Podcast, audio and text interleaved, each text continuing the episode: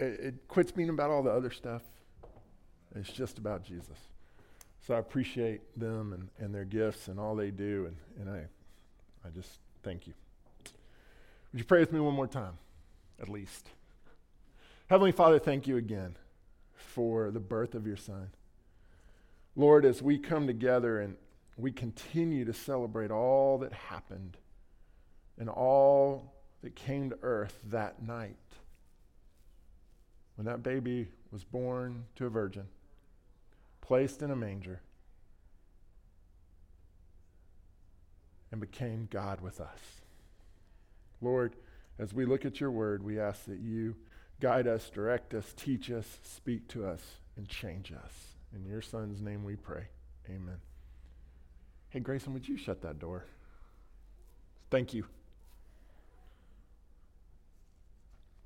So last week we celebrated um, the life of joy that, that we have and that we have been given by being children of God. By having a relationship with Jesus because he saved us, because he came, we don't have to live in gloom. We get to live in joy. Doesn't mean we're always happy, and we talked about that last week, and we'll talk about a little more today. But it means our life is not gloom, it is joy. And that God, that Jesus actually came for the purpose of giving us joy. Isn't that great? We sang about it, we celebrated it. Anytime we sing joyful, joyful, we adore you, it's like everybody gets louder because we like that, right? We love the joy. And today, we're going to talk a little bit about the peace that Jesus brought when he came. That, that Jesus instituted the kingdom of peace. Now, I will tell you the, the truth. Peace is not usually the first word that comes to my mind when I think of Christmas. I, I usually think of shopping malls being crowded, too many people driving up and down 281 all week long, right? Where getting cut off and getting angry because those dadgum tourists are blocking my road to HEB. And you know, this year's been a little different, right? I mean, a lot more Amazon. I know a lot of us are frustrated with Amazon because they promised one thing, but they're not going to deliver on Christmas. But I don't know if any of you guys have made the long journey to the big city and gone shopping. Have any of y'all done that in the last two weeks? It's bad. It's not as bad as it's been in the past, but believe me, even in the city of Austin, the distancing is futile. Those people are crazy. You're waiting in long lines, they're getting mad. Um, Target has changed the way they do things. If you want the game this year, which there's two Xbox something and PlayStation 9 million or something. If you want those, you don't go throw each other down for it like you used to do with Tickle Me Elmo. Instead, you order online, and if you're in just the right window at just the right time, they'll bring it out to your car. But if you're not, you're out of luck and you're going to yell at the poor dude in the red, red shirt and get mad at him just like I was, I, I love, there was a movie in the 80s called Jingle All the Way or the 90s, I can't remember. And Arnold Schwarzenegger and, and this guy, Sinbad, were fighting over this robot thing. And I, I just, that's my image of Christmas way too often, right? Not, not the beauty of the manger or the peace that God offers, right? Um, but the birth of Jesus is supposed to remind us of the many things about a Savior, and most of all about his peace, right? What a beautiful idea peace is. When I say the word peace, we all think, I don't say it well with my braces, I just realized, but when I say the word peace, we all have probably different images. Um, some of us think immediately of the absence of conflict and war. Wouldn't that be great if we lived in a world of peace without war? Some of us think of just a few moments in our house without our kids screaming at each other, right? what a beautiful moment that peace would be. Some may remember the old Calgon commercial, and that may be what your image of peace is. Do y'all remember that? For those, those of us a little younger than me, You'll, there was this commercial where this woman, this mom, was working hard, was busy, the kids were screaming, everything, and she'd just go, Calgon, take me away. And then she would disappear into a beautiful bubble bath, and it was quiet, and there were candles. I'm sure their husband was better than I was and did all that for them, right? And she was just in peace. Some of us might think of kind of a, a Buddhist monk kind of peace, right? And everything is just zen. And our, our chi is lined up, right? I bet, a lot, I bet there aren't many sermons with chi in them today. But anyway, that it's just peace. Gandhi almost, right? Just peace. And one of those common factors of almost every vision of peace that we have is it's quiet, right? That peace is quiet. But you know what? We don't live in a quiet world, do we? In fact, to get quiet, you either have to wake up and get out of your house and sit on the porch in the dark hours, or you have to stay up late after everybody goes to bed. It's pretty much the only way you can get quiet in this world, isn't it? So, so peace has to be more than quiet. And even this year, in a time where many people are working from home, many of us had had, have had so much more family time than we could have ever imagined, right? I mean, in the past, we begged for time with our family. We, we hoped we could have more time with our children before they grew up and, and moved out of the house. But even in this time where a lot of us are working from home, we're still begging for peace, for, for, the, for the world to slow down right? Well, guess what? The world doesn't slow down, does it? It never slows down. It's not going to get, I hope it's better in 2021, but it's not going to slow down in 2021. It's going to speed up. It's going to be quicker. Things are going to be coming at us that we have to make choices about. Change is coming like it never stopped Because the world keeps going. Why do we beg for peace so much? Could it be that we're looking for peace in a lot of the wrong places? Or maybe we don't really understand what peace is.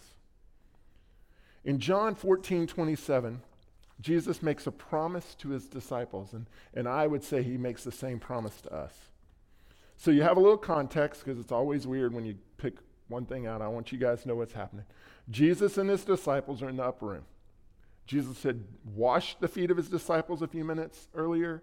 They had taken the Last Supper. Jesus was talking to his disciples. Judas had run off because Jesus had called him out. And let me tell you, once Judas left, this should have been like the most peaceful, wonderful worship service moment in history, right? Jesus just washed their feet, right? Jesus just gave them communion. It's just him and them. He's teaching them, they're listening. Mm-mm. It wasn't. They were arguing, like I talked about earlier. They were arguing about who was going to betray him, and then they switched to who was going to be the greatest, and then they argued about this and that, and totally lost sight of what Jesus was trying to get. Jesus predicted Peter was going to deny him, and Peter argued with Jesus. Thomas doubted even more. The disciples were confused about all this talk about blood and body and broken and red. And I, am giving my life up. This last time I'm going to eat with you. They're all messed up. And then Jesus laid down this nugget, which is John 14, 27. Peace I leave with you. My peace I give you. I don't give to you as the world gives. Do not let your hearts be troubled. Don't be afraid. Let's read that again. Peace I leave with you, my peace I give you. I do not give to you as the world gives. Do not let your hearts be troubled. Do not be afraid. My peace I give you. I am leaving peace with you. That is a strange statement. Like, here, catch some peace, right? I mean, that's almost what it is. I don't want to be totally disrespectful, maybe a little disrespectful, but isn't it like that? It's like he's throwing peace around like it's an object to be caught. I am leaving peace with you. If I was there and I wasn't already confused, I'm pretty sure now I'd have no clue what, God, what Jesus was talking about. How can peace be something you leave? Isn't peace something that happens when everything is calm? When everything is working out just the way you want it? When unicorns and butterflies and rainbows fill a beautiful green valley without a cloud in the sky? And Disney music is playing in the background. But Jesus is saying this right before the disciples' world were about to be thrown upside down. He was about to be arrested, he was about to be beaten, he was about to be crucified.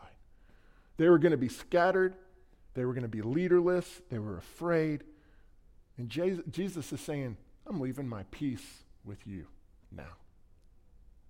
That doesn't make any sense. But maybe that's exactly what we're supposed to hold on to in these coming days, in these coming years, as turmoil and disunity and division continues to grow. The peace that Jesus gave them. Throughout the Old Testament, the word for peace is shalom. It is, and it was still, a daily greeting in Israel. Most of us have heard the word, right? Shalom, peace. We know it means peace. But maybe you didn't know that, or I didn't know either, that it means so much more. The root of the word is found in almost all Semitic languages and is more accurately defined as whole or complete. In Hebrew, when you're greeted with shalom, a better understanding would be, may you be well, may you be whole, may you be complete today. I love that. That makes sense to me, right? Peace is wholeness. Peace is being complete. Peace is being well. So when Jesus said, Shalom, I leave with you, my shalom I give to you, He's telling us He's leaving His completeness, His wholeness, His wellness with us. That's some good news. We, as believers and followers of Jesus, because we have been given the Holy Spirit, can have that shalom peace. We've been made whole by the blood of Jesus. But like so many of the gifts that God has poured out on us, we have to receive that gift. We have to live, choose to live in a life of that gift. And we have to trust that that gift is truly there. You remember the end of John 14, 27? I don't give to you as the world gives. Do not let your hearts be troubled, and don't be afraid. Jesus is reminding the disciples to live in his shalom because he knows their tendency and our tendency too to let our hearts be troubled and to be full of fear. So shalom, peace, is meant to combat trouble, troubled hearts, to combat the fears that we face. You know that you know that, and I know that when we really think about it, when we are truly at peace, we aren't worried or afraid. So Jesus is reminding the disciples and us today that it is to combat fear and worry, that we must trust him. Ob- obviously, the early church struggled with this well, because in the book of Philippians, Paul had to instruct the church there how to live in shalom peace. And, and I think that's the reminder for us today. So we're going to look at Philippians 4 4 through 9. Rejoice in the Lord always. Again, I say it, rejoice. Let your gentleness be evident to all. The Lord is near.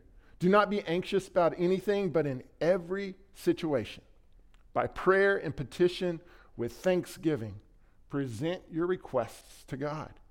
And the peace of God, which transcends all understanding, will guard your hearts and your minds in Christ Jesus. Finally, brothers and sisters, whatever is true, whatever is noble, whatever is right, whatever is pure, whatever is lovely, whatever is admirable, if anything is excellent or praiseworthy, think about such things. Whatever you have learned or received or heard from me or seen in me, put it into practice. And then the God of peace will be with you. God makes a promise to us. He promises his peace. And then he shows us exactly how to receive the overwhelming, unimaginable, incomprehensible peace of God. The peace that Jesus left with his disciples, the completeness, completeness, the wholeness, and his wellness. I love it when things are made simple. If you know me, I like it simple. I like step by step instructions. I actually like making IKEA furniture because I know that if I follow the directions exactly and they put all the parts in there, I will be able to put it together correctly. Now, I'll admit, I get frustrated when I can't figure out which is part A and which is bolt Z. But once I figure that out, I'm able to get it, and I love it. Paul's given us that kind of instruction, except for a lot clearer than IKEA. He's showing us how to live in the shalom peace of Jesus. That's what Philippians 4 is about. Now, two things before we get into the step by step I want you to remember. Number one is the peace has already been given to all believers. Jesus did that in John 14, and it indwells in us when we are given the Holy Spirit. We need to remember this. We already have it. We just forget to live in it. Sometimes, and, and the second thing is this sometimes we try to follow the instructions, but we get confused on the parts. What I mean is like, like IKEA furniture, we sometimes think side C is side A, and no matter how hard we try to put them together, it just doesn't work, right? When it comes to living in the shalom peace of God, sometimes we try to take matters into our own hand to find peace. We put our trust in things God has given us, but they were not to be where we find shalom peace. Things like money, things, relationships, government, people, maybe even our jobs. None of those are bad, right? But if you try to find shalom peace in them, you're going to miss the mark. You'll never reach the shalom peace God has in store for us. But now, let's focus on these simple instructions, I think, that Paul gives us on how to live in that shalom peace of God. First, rejoice in the Lord always. It's where it starts. It starts in celebrating God. Not just when we're happy, but when we're sad, when we're scared, when we're afraid, when we're anxious, when we're worried. To celebrate, rejoice that God is in control. We need to give glory to God in both the good and the bad. We need to celebrate. But we also can be joyful when you're going through a crisis. That doesn't mean you'll be happy. Remember, we talked about that last week. Joy and happiness are not the same thing. But rather, you will know that God has it, whatever it is. He's holding on to you, He's got a plan for you, and that plan will be perfect, even if it means that we die in this body but as believers, we know this is just the, that death is just the beginning. That we'll be resurrected and be with him forever, the way we were designed to be, the way we were made to be. Enjoy. joy will last, will last for eternity. Because his plan is perfect. Second, we need to let our gentleness be evident to all. Living in shalom peace means we are instruments of that peace to others. We are gentle and kind. We live like Jesus. We don't return evil for evil. We love all. We pray for all, including those who persecute us. We are the peacemakers that Jesus celebrates in the Sermon on the Mount. We don't incite anger in others with our words, with our actions, with our social media posts. We share the love of Jesus. We be gentle. So we rejoice always and we be gentle. Now, a hard one for me. Do not be anxious about anything. Toughest for me for sure. I am an anxious person. I worry about everything. You can ask Amber. But God knows that about each of us, doesn't He? That we struggle with anxiety. Why do you think Jesus said, Cast all your burdens on me? Why do you think Jesus said, Come, take my burden? Right? My yoke is easy. Take it. Let me carry your problems. Because he knows we all struggle. It's the same reason whenever an angel shows up, they always say, Do not be afraid. He says it because he knows we're going to be afraid, right? He knows we're going to struggle with anxiety. And the cool part about Philippians 4 is he shows us exactly how we can fight the anxiety in our lives. Look at 4 6. Do not be anxious about anything, but in every situation, by prayer and petition, with thanksgiving, present your requests to God. In every situation, present your requests to God by prayer and petition with thanksgiving in your heart. Give it to God. Give the good to God. Give the scary to God. Give your struggles to God. Give it to God. Lay them all at his feet. That's the key to shalom peace. Through prayer, we trust him. I want to remind you of something cool. This prayer time can be intense. Do you remember Jesus in the garden right before he was arrested? His prayer was so intense that he bled. He prayed, he cried out that God would take the cup of his suffering away. He was intensely praying to God. That wasn't the now I lay me down to sleep prayer, was it? But you know how he ended that prayer? Not my will, but yours be done. Basically, if I was going to paraphrase that, he said, God, I trust your plan no matter where it leads me. So, whatever you want, I'll do. That's the kind of prayer I think Paul's talking about here in Philippians. Real, honest, pure. Pouring out our heart to God and then trusting Him. And then, then, the peace of God, which transcends all understanding, will guard our hearts and our minds in Christ Jesus. Don't you love that? I love that. The peace of God, which is greater than we could ever understand. When the world looks at it, they're going to think we're nuts because we trust that God has it. We've all seen people who live that way. We've seen people who understand that even in the diagnosis of stage four cancer, God's got it. Either way, I'm good. In the death of a loved one, God's got it. He's with Jesus. He's better off than he was here. I celebrate that. It just looks crazy to the outside world who don't have hope, who are afraid of everything. It doesn't make sense. That's why it transcends understanding.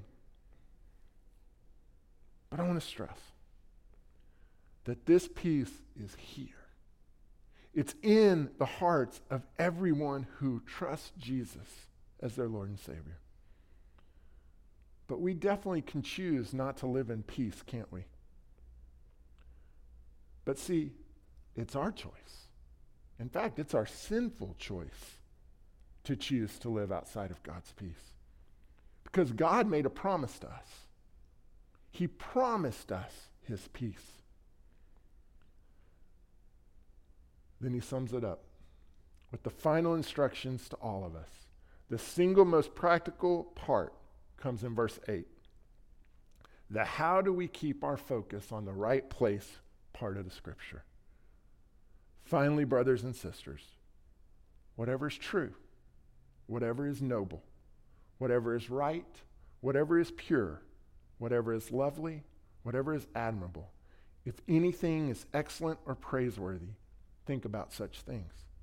Whatever you have learned or you have received from or heard from me or seen in me, put it into practice. And the God of peace will be with you. When you go through that list in verse 8, and I truly encourage you as we come into the Christmas week and we approach Christmas Eve where we celebrate the birth of our Savior to spend some time reading verses 8 and 9, meditating on that passage. I really believe there could be no better way to prepare for the celebration of Christmas. Notice that all of those things, all those things we're supposed to pay attention to, what we're supposed to dwell on, are part of who God is true, noble, right, pure, lovely, admirable, excellent, praiseworthy. That's who God is. So to live in the shalom peace of God, we focus on God Himself.